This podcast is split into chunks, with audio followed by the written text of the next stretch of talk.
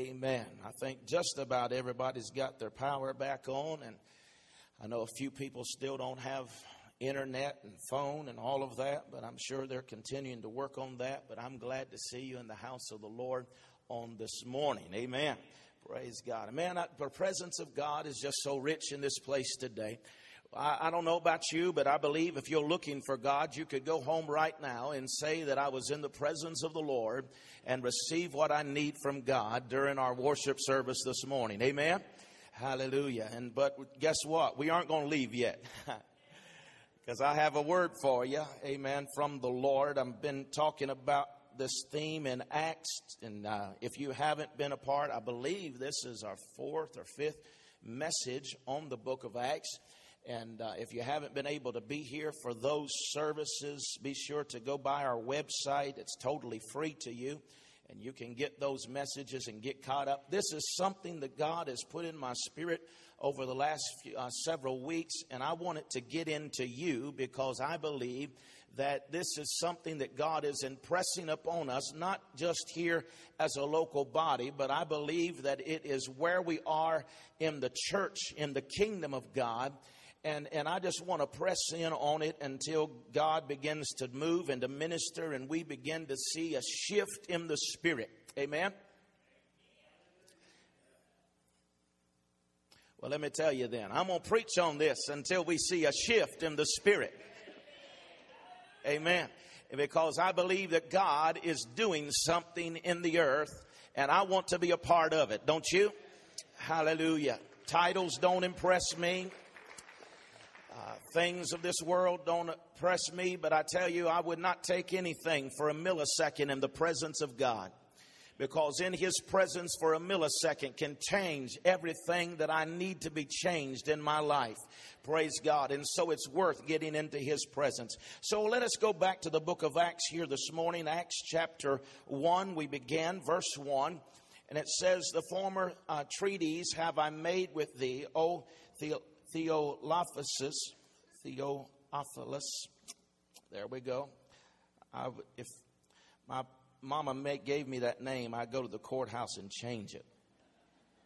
My tongue gets tired just trying to say it.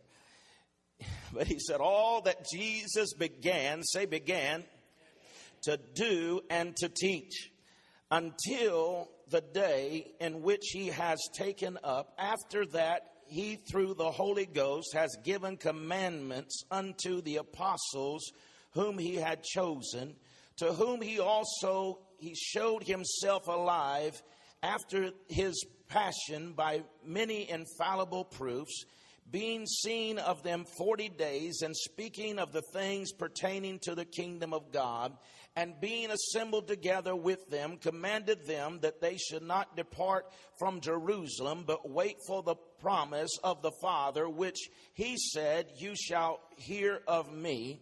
Verse 5 For John truly baptized with water, but you shall be baptized in the Holy Ghost not many days from now. Dropping down to verse 8, but you shall receive power. After that, the Holy Ghost has come upon you, and you shall be witnesses to me, both in Jerusalem and Judea, and in Samaria and the uttermost parts of the earth. And then we drop over to chapter 2 and verse 1. And the day of Pentecost had fully come, and they were all in one place and in one accord. And suddenly there came a sound from heaven as a rushing mighty wind that filled all the place where they were sitting, with cloven tongues of fire set upon each of them.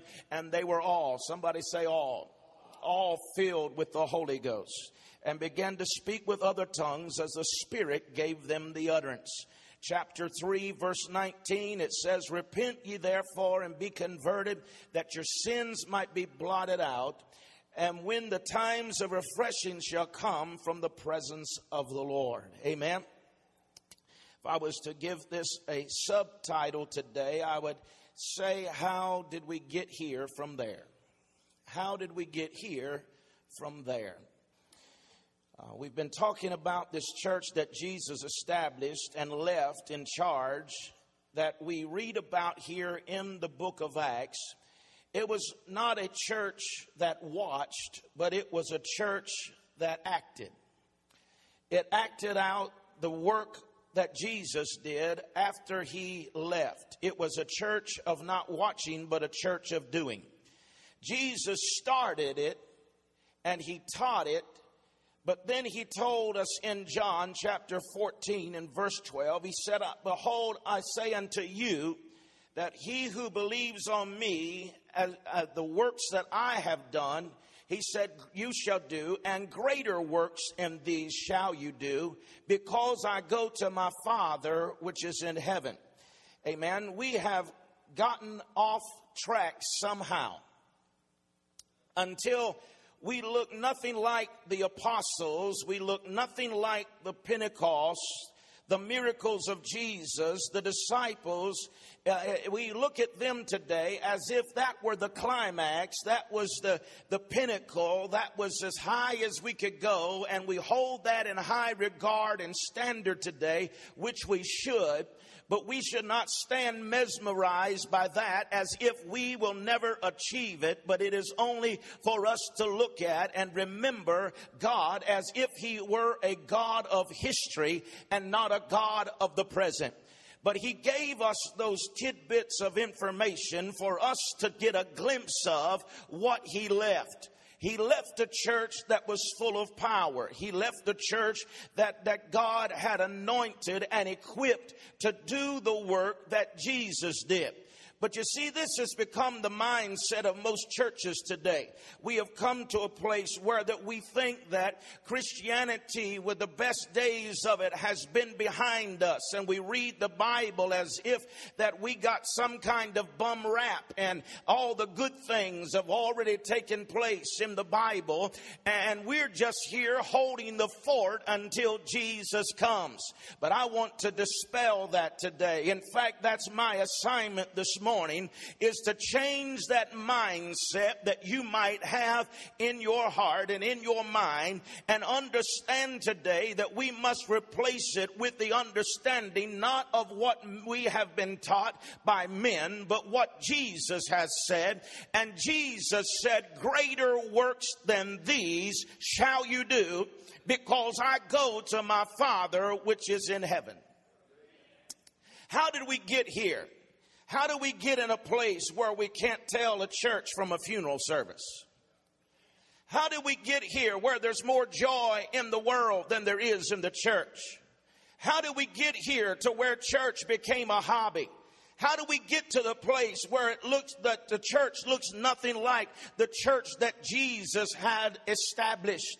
We have failed to understand that we are not a counterculture, but we are, excuse me, we are not a subculture, but we are a counterculture to this world. Amen. While we must change in the, the times and stay relevant, we do not lose and then make the mistake that we try to mimic the world to be able to get the st- things from heaven. But we must understand kingdom principles. We must understand the kingdom kingdom authority. And when we do and we exercise that authority, then the power of God will be established within us. Amen. We must not lose what makes the difference from every other social gathering, eh, but every religious gathering that has the form and the appearance of godliness, but doesn't have any power. There's a lot of civil groups that do a lot of good things. There's a lot of people that do a lot of good things. You hear it at funerals all the time. There was a good man. It was a good woman. But I want to tell you that the kingdom of God is more than just doing good, but the kingdom of God has power and authority and dominion in this earth. Glory to God. I'm not waiting to get to heaven and thinking that someday in heaven I will operate in power and in authority. God never gave me the power of the Holy Spirit so I could walk in authority around the throne. He gave me power and authority authority so I can walk in this earth with dominion and authority and exercise the power of God over all the powers of the enemy. Oh, come on and give him praise here this morning.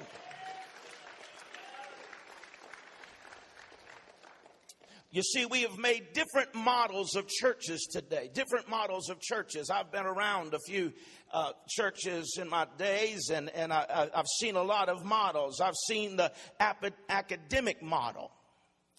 This is where the church, where you go to church and you treat it like a classroom. We, we don't have, we do have teaching, but it's not the main course. Amen. Academics is not the main course of the church. Jesus did, and then he taught. I said Jesus did it, and then he taught them how to do it. And so, as important as education is, it's not just about academics. We don't treat the house of God like a, a, a, place where that we go to school and, and we sit and we learn. This isn't a place where that you see, uh, and I'll just throw this in there for good measure. We don't just come to church and listen to other people because there's something about participating. If you don't participate with the Word of God, if you don't participate with worship, then you'll not receive the same measure as somebody that was willing to participate. That's the reason why, even in the academic world, they have shifted it to where no longer do people just sit in a classroom and hear a lecture for two hours, but they get people up and get them involved in what is going on because they comprehend, they receive it, they experience it for themselves, and it does not lose them. And that's the reason reason the church has become weak is because we have become academic in our thinking, thinking that if we come and we get enough knowledge of God, that everything will be all right. But I want to tell you the devil knows God better than you do, and he ain't holy. Amen. I'm preaching better than you letting on today, but I still got some stuff. Amen. You see, it isn't just about getting knowledge. It isn't just about getting education. That's good, but that's not the reason that we're here. Amen. Then we've got the business model where we've turned the church into a business. The church has business. The church must be diligent about its business, but the church is not a business. Amen this generation, we are just coming off of the heels of a, a, a, a shift in the church where that uh, people have, they, they have gone to, for self gain. They have taught the gospel for profit. Amen. And I don't know how many of you around here about two and a half, three years ago, but I told you uh, uh, prophetically that, that we was coming into a season when this downshift came in the economy in about 2008 or so, where the, the downshift in this economy that you would see these profit preachers dry up and you wouldn't see them on TV anymore. Amen. Why? Because the only way sometimes you can tell the difference between a hireling and a, and a fatherly anointing is in times of famine. But in times of famine, there'll still be plenty in the Father's house. In times of famine, the Father's house will still be blessed. Come on, somebody. Because you see, the Father has an anointing that even though that things may dry up, He's anointed and He is going to have plenty in the Father's house. The prodigal son looked back at the Father's house and said, What am I doing in this world whenever the Father has everything I need? Hallelujah. And I'm telling you today that there's been many that have preached for profit, and that's the reason why it, people are doing things. If you see somebody doing things, it's because somebody's making money at it. Amen. Then there's a celebrity model. We live in a culture of celebrity. You can be famous for just being famous. You don't have to contribute any great thing. You don't have to accomplish any great task. All you have to do is be famous, and people will turn you into a celebrity. Uh, I was watching something that came through the other day, and and and I see um, on the TV they have this show, and uh, uh, is it Kardashians? I looked at Renee and I said, "What have they done? Have they done?" And she said, "Nothing." I said, I, I just wanted to understand why they have them on TV because I ain't seeing nothing up in here. I ain't seeing nothing they're contributing. But how many know folks will turn you into a celebrity just because you are?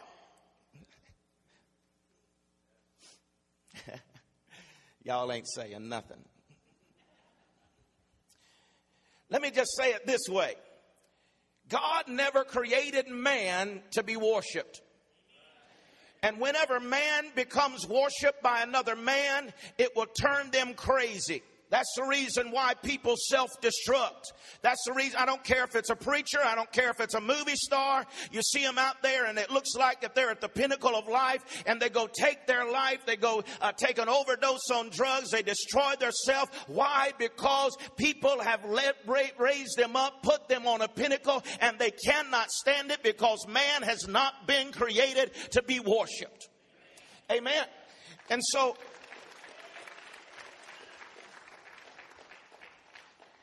But you see, what I want to say today is the church will worship at the feet of religious celebrities. People won't, won't go 10 miles up the road to be faithful to a local church in a revival service, but they'll take a, weeks and days off to go worship where a celebrity preacher is. I'm telling it right get some big name singer and, and they'll take off work. They'll spend 50 bucks to get a ticket and, and won't even put five bucks in the plate. Woo, yeah, I'm preaching. We're worshiping celebrities. Now, don't get me wrong. We honor gifts, but we worship only God. I said we honor gifts, but we only worship God. Amen.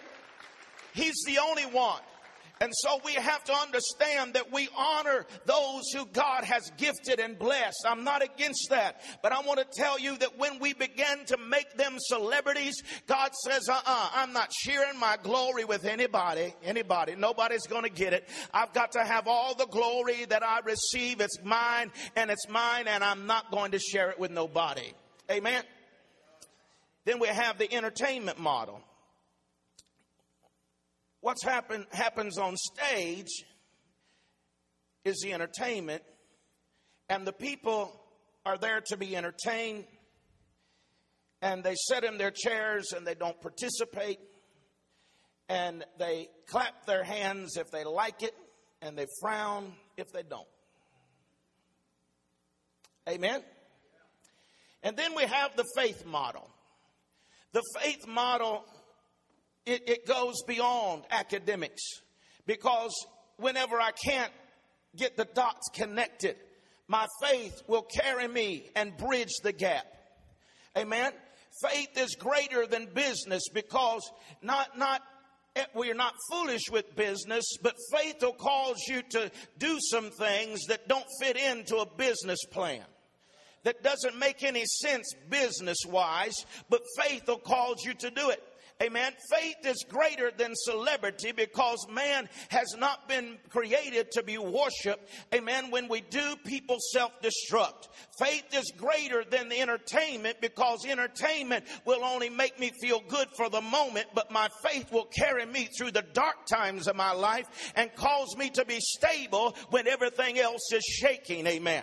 It is, the, it is this faith model that Jesus left in the book of Acts that is uh, on a collision course with the culture of our day, where idol worship was taking place, where they were worshiping, the Bible says they were worshiping so many gods that in one scripture he said they even worshiped the God that they didn't know who he was. They was just kept on worshiping and worshiping at the shrines of idol worship and God. But someone said uh, a, uh, a few years ago, I remember them saying, read the red and pray for the power. Read the red and pray for the power. And so if you just came yesterday, the red means the words Jesus said, right? And he said, read the red and pray for the power.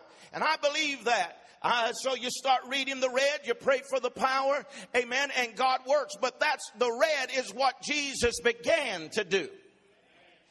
But I'm going to tell you, he said, pray for the power because I want you to do what I've been doing. I want you to have this power to walk in authority that I have given to the believers. Amen. And so when the disciples came along, Jesus told them, you need some power because when Jesus, what Jesus did, it did not end with him, but it was the beginning of what he wanted to do. Amen. After that, those 40 days between the resurrection and his ascension, the Bible is very clear that Jesus taught them things concerning the kingdom of God. So Jesus taught them and fully expected them through the power of the Holy Spirit to continue what he began. Jesus was very clear that it was going to take people being filled with the power of the Holy Spirit to push his agenda of the kingdom into the earth. And the kingdom of God is not confined to geography. The kingdom of God is not confined to property.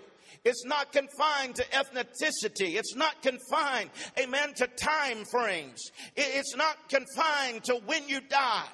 Everywhere that Jesus is recognized as king and responded to it, so the kingdom of God is wherever the rule of Christ is reigning and is responded to. Let me say that again. The kingdom of God is wherever the rule of Christ is recognized and responded to. The kingdom of God is not the Middle East. The kingdom of God is not a building. The kingdom of God is not heaven. The kingdom of God is where Jesus is recognized as King of kings, Lord of lords, and you respond to that. The kingdom of God is not uh, observation. Amen. It is within you. And so, so it is possible for people to mentally understand that Jesus is king, but not respond to that, and the kingdom will not be within them. Because it is not good enough for you to know about Jesus, but you have to respond to him. Jesus showed us that wherever his kingdom was, there, then everywhere that Jesus was, that there was an open heaven because Jesus and the Father were at one, and therefore there was no distance between heaven and earth. Whenever Jesus was on the earth and he and God was in heaven, and whenever they came into alignment in the earth, heaven came closer to the earth. Angels started ascending and descending. There was, a, a, oh, the heavens opened up and God would say, this is my beloved son in whom I am well pleased. Why was there an open heaven wherever Jesus went? It was because he and the father were as one. They were walking in an, he was walking in an act of obedience and he was establishing the kingdom of God in the earth. Hallelujah. Amen. Wherever Jesus is, is where the kingdom of God is done freely. So when Jesus showed up, demons fled. When Jesus showed up, dead things come alive. When Jesus showed up, the sick were healed. Wherever Jesus went, the power of the kingdom of God was established and ruled and reigned in that place. Amen. Not in word only, but in power. Amen. And so this is what Jesus began. Say began. He began it. To say he began it did not say that he finished. He began the work of the kingdom. He established something in the earth that he fully expected his disciples to continue to do and to teach. And now we should be doing and teaching what Jesus did. Amen. We can't just do and we can't just teach. We have to do both to be in balance. Amen. In spirit and in truth. In spirit and in structure. Amen. And this is only what Jesus began, but after that, he came and he gave commandment to his apostles through the Holy Ghost to go and to do what he did and to say what he said. The book of Acts is a picture of an apostolic church, a church that is full of power, a church that knows the will of the Father and is carrying out the will and the command of Father God. Amen. Jesus spent the, these 40 days with them teaching them about the kingdom and says, I'm going to put you in care of the kingdom. I am going to put the keys of the kingdom into your hand. Amen. And this kingdom is going to collide with every other kingdom on the earth that is sending and opposing the will and the kingdom of God. He says, so you're going to not just go in there and sashay and impose this upon the earth, but he says you're going to need some power because there's going to be obstacles and oppositions that you're going to have to fight. But don't be afraid because greater is he that is in you than the world that has been established in the earth.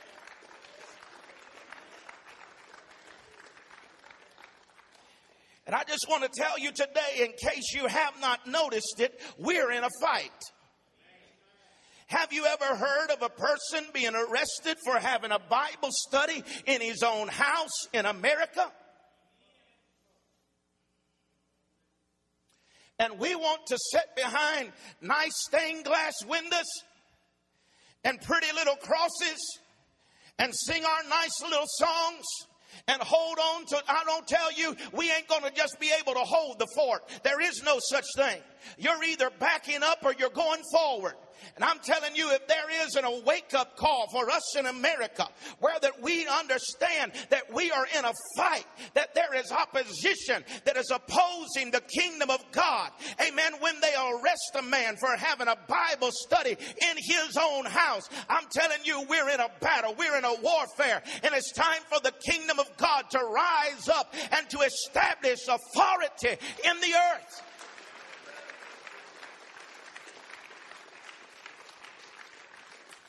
We're dealing with people that, that, that even in denominations, the Episcopals have just embraced the spirit of homosexuality. Amen. The love of many have already waxed cold. Amen. They heap to themselves itching ears, having a form of godliness but don't have no power. They love themselves more than they love God. Amen. This will not be uh, brought down by singing on pitch. This will not be brought down with nice choirs. This will not be brought down with fine tuned programs. Amen. We do our very best and we do it with excellence. But the kingdoms that we're opposing today will not be brought down because of your money. If you're going to bring it down, you must have some power. You must have some authority. And the only thing the devil understands is a greater force. You can't talk a demon out. You can't counsel a demon out. All you've got to, you can do is you've got to have some power. Praise God. The only thing the demon understands is greater force. And the Bible said a strong man is safe in his house until a stronger one comes. But when the stronger one comes, he has to loose them and let them go free. Hallelujah. You can't set people free from aggressive demons with a passive faith. You've got to have a faith that knows your God. And when you know your God, God, you shall be strong and do exploits for him. I'm telling you today, we've got to rise up as we sung this morning out of the ashes of yesterday. We can't sit on our laurels of what has been. We've got to have some power in this hour to set the captive free, to set at liberty those that are bruised, and preach the acceptable word of Jesus Christ in the earth right now. Hallelujah. Come on and give him some praise. Because the truth of it is, someone has to stand up. Amen. I said, someone has to stand up and say, that that is in me is greater than that that is working in you. Amen. I don't go looking for boogers behind every bush.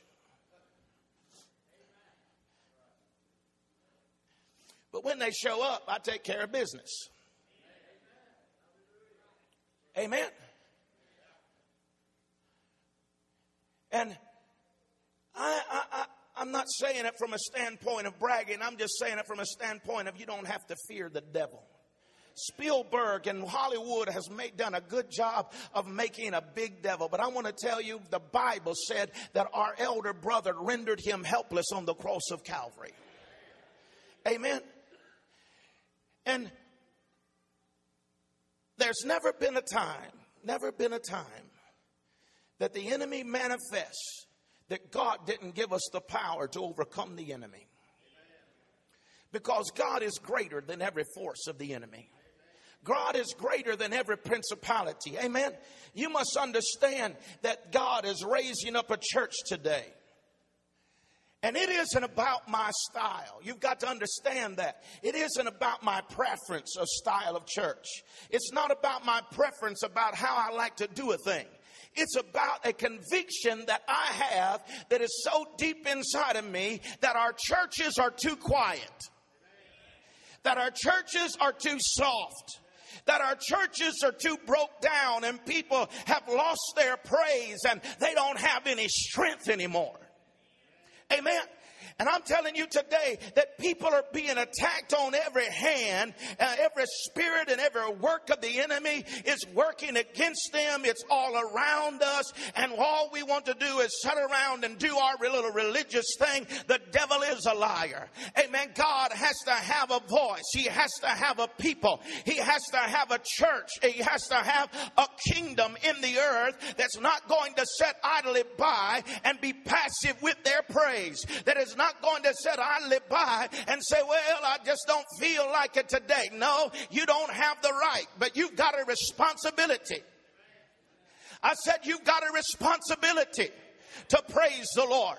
It isn't about your feelings. It isn't about your emotions. Jesus died on the cross of Calvary so you could have life and have it more abundantly. He didn't set, die on the cross so you could come and sit in a church and sing kumbaya. I want to feel good today. No, He gave you that He died on the cross so you could have authority to lift up your voice, to praise your hands, to bless the name of Jesus and tell every principality and power of hell. I will not remain silent. I will not be passive, but the kingdom of heaven has suffered violence and the violent shall take it by force. There's got to be something inside of you that says, I know my God is greater. I know my God is stronger. I know that He is higher than any other. There's got to be something on the inside of you that says, even though hell may rage, I know that my God is able.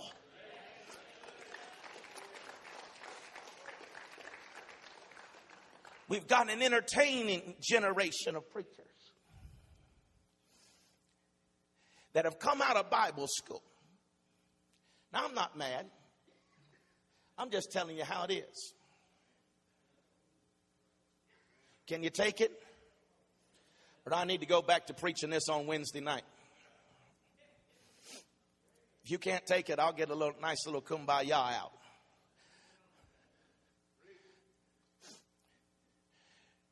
Preachers have come out of seminary and they have been taught by professors who have never built a church, who have never cast out a devil, who have never seen a miracle take place.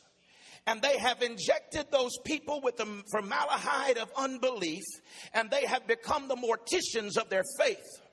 And now they come into our pulpits and they want to preach that their, their disbelief. They want to preach their doubt. They want to preach God from a standpoint of their own understanding or their own uh, experience with God. But I want to tell you today that it is not my assignment to preach from my own experience.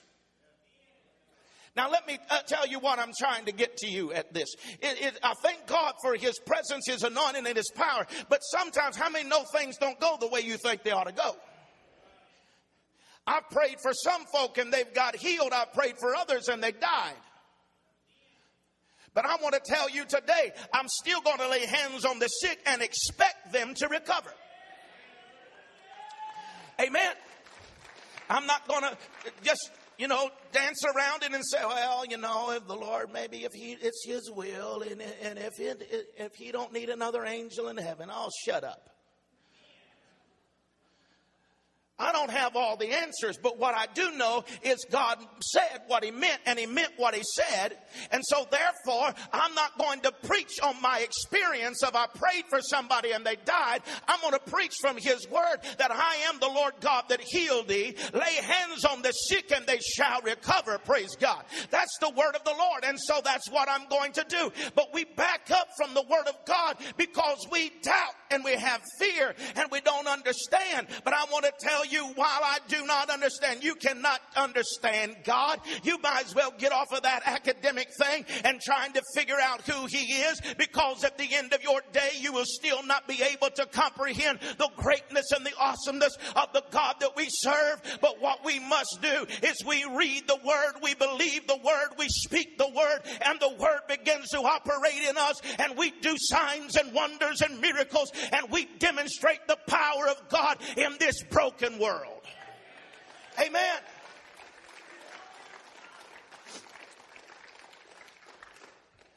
Preachers have become better motivational speakers than they have prophets. Amen. I'm feeling good and you feel good and we'll all feel good together. Well, I like feeling good. But my assignment's not to make everybody feel good. Everybody ought not feel good. If you're sleeping with somebody else's wife, you ought not come to church and feel good. If you're stealing from God, you ought not feel good. Come on, somebody. Sometimes people don't need to feel good, they need to feel some conviction. They need to feel the Word of God pressing in on them so that their lives will be changed.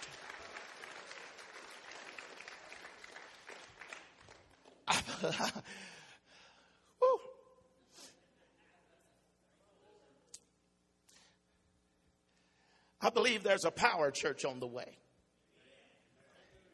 I believe there is a church that is going to be filled with power, not just a not just a, a regional church, not just a local church, but I'm talking about a kingdom of God that is going to be established in the earth. Amen. It may not have everything just right. Amen. It may not have all the uh, the I's dotted and the T's crossed, but what it will have is some power. Amen. If you haven't noticed it, there's a generation rising up and they're crazy. Amen. They don't give a care what you think. Their hair is six different colors. It looks like they fell face first in a tackle box.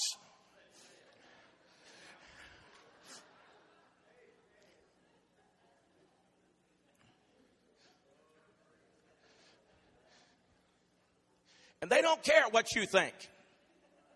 They don't care. They didn't ask you if you liked it. They didn't ask you what you thought about it. They just doing it. Why? Because there's a militant spirit inside of them. Amen. This militant spirit, let me just turn here for just a moment. I've got a couple minutes. This militant spirit that is inside of them, God put it inside of them. He put it inside of them because he knew that this generation could not be passive. He knew that this generation could not be just going to church and going through the motions, but he had to have a militant spirit. But they've got to understand why God put it inside of them. Amen. It's not to war with one another. It's not to fight one another. Moses didn't understand why God put that militant spirit in him and he went and killed a man. Come on, somebody, you walking with me? But God showed him, I didn't give you that anointing. I didn't give you that spirit so you could go fighting with your brother. I gave you that spirit because you would have to have it to rise up against a Pharaoh and say, let my people go. Amen. I'm telling you, there's a generation that is arising. Amen. They may be gang banging and shooting one another and killing one another in our streets right now, but they need to know God put that militant spirit in them, not to kill your brother, but to go against against war in the heavenlies, to go and bring down strongholds and principalities and works of the enemy and say, This kingdom of God will be established in this earth. Hallelujah.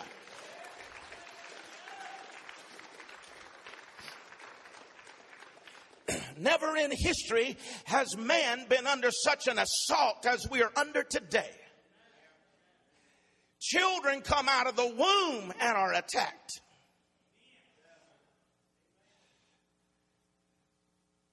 Children are taking their own lives.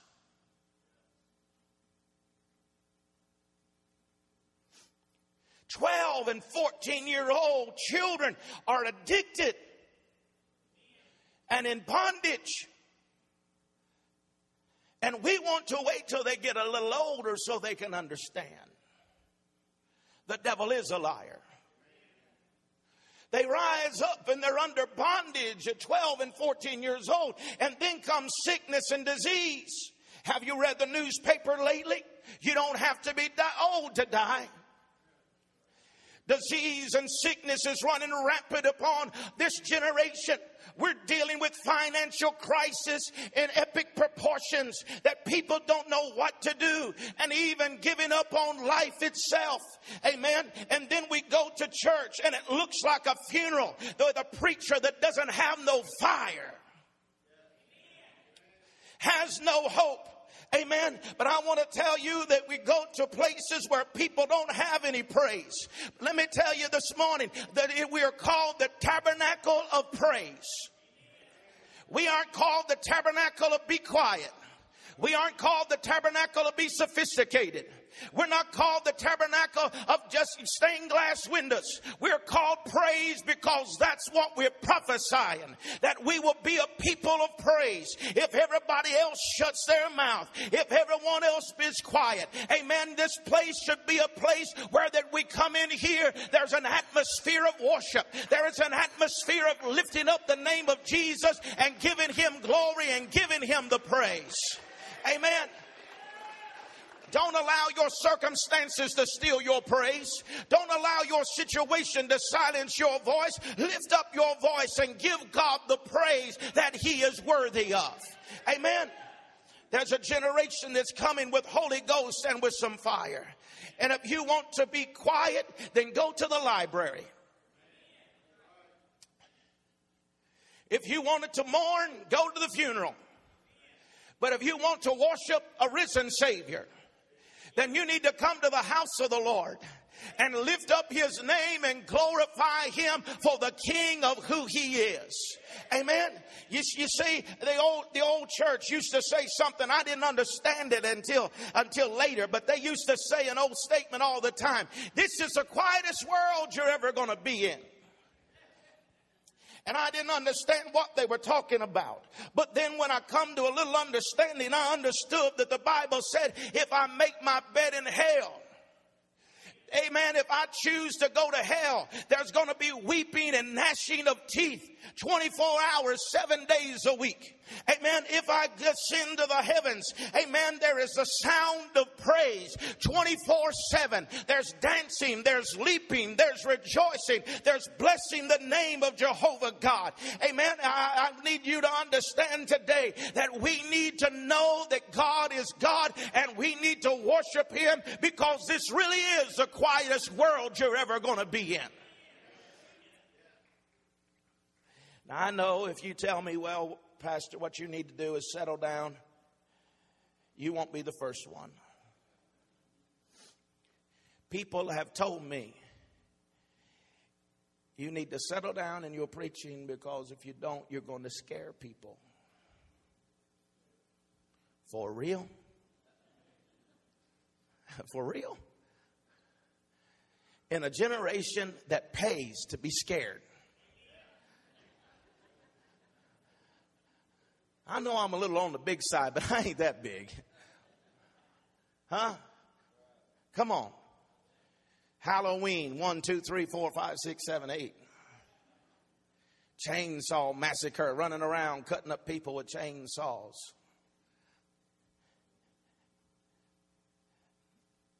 Talk me into going I don't do many movies, but I do it for my family, and they taught me, and they didn't really know what they was getting into themselves, I don't think. But they had so much big ruckus about this movie called Hunger Games.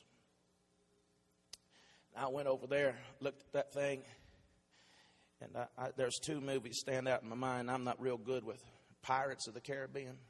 Yeah, stupid. Stupid.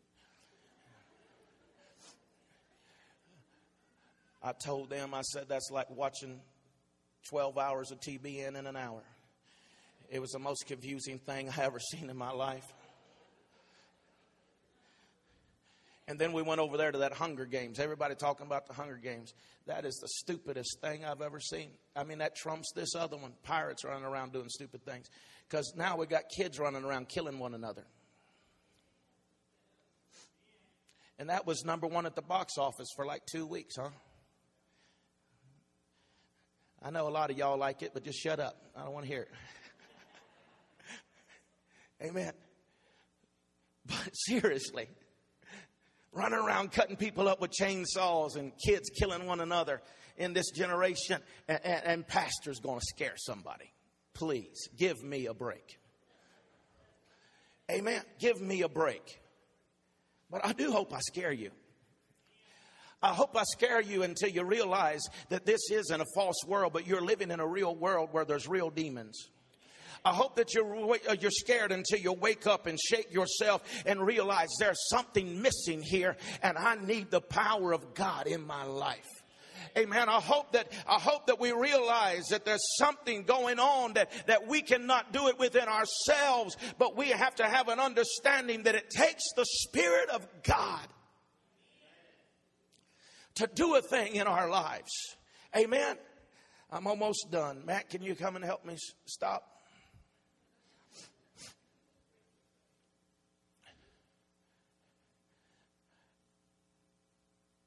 Peter knew he couldn't give the crippled man what he needed before Pentecost. So he gave him what he asked for. Are you with me? The Bible said he stood there daily, or sat there daily begging alms, and this wasn't the first day that Peter and John went to prayer meeting. They went every day. And so the man got excited. He looked upon them expecting. It speaks to me and says they had been there before, they had blessed him before, they had helped him to get another meal before. But then they went to Pentecost. They went to an upper room. They received power. And they operated in the power that Jesus operated in. And now they came by this day and they said, We don't have what you're asking for, but we've got what you need. And they said, In the name of Jesus Christ of Nazareth, rise up. In other words, that authority that he did it in, we're going to do it in. And he said, Now get up and walk. And the Bible said that they went jumping, running, and leaping into the temple, worshiping God. Amen. This is not a story for us to just look at and say, Isn't that nice? This is a story to show us what we are to be doing today. The Bible says in Acts chapter 5, let me jump on over, kind of going slow through Acts, but in Acts chapter 5, the Bible said that they brought the sick out. They brought the lame out. They brought those that were tormented with evil spirits out and laid them on the sidewalks of the street so that the shadow of Peter might fall upon them and that they would be healed. And the Bible said that he healed them all. Say all. If Jesus healed them all then, he'll still heal them all today. What he has done for one, he will do for all. He's no respecter of persons when it comes to his children. Amen. But what he has done, I know there's always once appointed on a man to die. I understand there is a time, there is a place, but I'm talking about that he will heal us from infirmity and diseases until that time comes. The Bible said that the shadow of Peter would fall upon them and they would be healed. All of them. I'm almost done. It wasn't the power that Peter had within himself. It was because, as a result of Peter being in alignment with God, that the people were healed. How many know for you to have a shadow, you've got to be in front of the sun? You walking with me?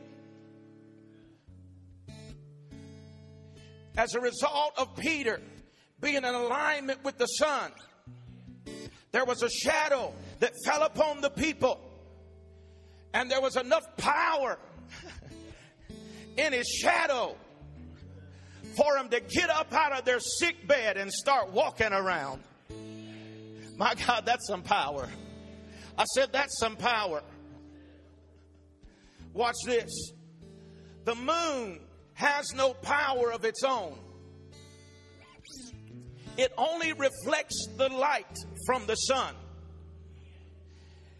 And according to the proportion in which the moon is in alignment with the sun, determines the brightness of the moon.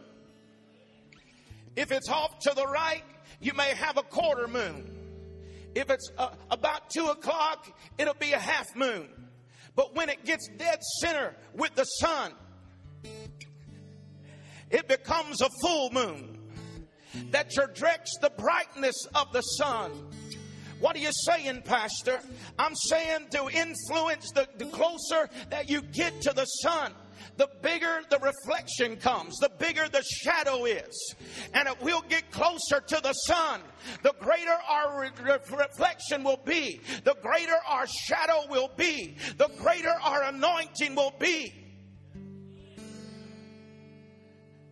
I know it may sound like old school today, but let me tell you, if you're going to walk in power and you're going to walk in authority, you've still got to make sacrifices. God doesn't have to whittle it down. He don't have to chill it out. He ain't desperate to find somebody. He's still going to use people that will put themselves in alignment with the Son. I'm not looking for everybody. I'm just looking for somebody that'll say, I'm willing to align myself with the Son. I'm willing to align myself with the will of God for my life until everything that the Son has authority and power and dominion in it, I want it to reflect through me that men will see my good works and glorify the Father which is in heaven. Is anybody hungry for that today? Is anybody desire the presence and the power of God? Is anybody tired of just being complacent and going through the rigors of religion and the routines of the day? You say, God, I want some power in my life. I want some authority. I want to walk in dominion. I want you to move and to minister in my life. Maybe you're here today and you're one of those that are being tormented with sin. Maybe you're tormented with bondage and addictions in your life.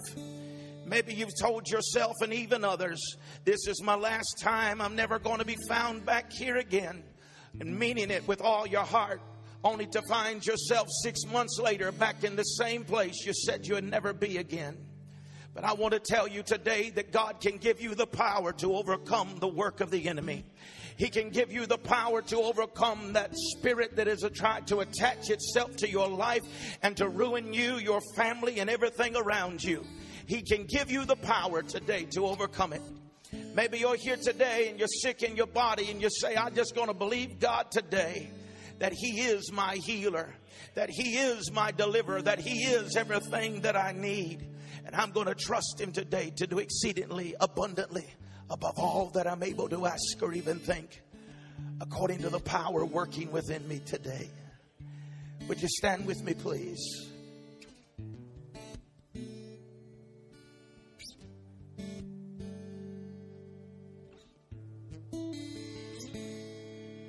Hallelujah. I feel good. You feel good, Pastor Matt? Good. I wasn't going to let you sing if you didn't feel good. But I believe God wants to do something today. How many believe that? How many get, this thing's getting in your spirit? I'm, I'm no, I'm just building line upon line and precept upon precept. I'm building, I'm going somewhere. Amen. That's the reason I told you get on the website if you don't have it or get a CD, whatever, but get it in your spirit because God's doing something and I don't want you to miss it.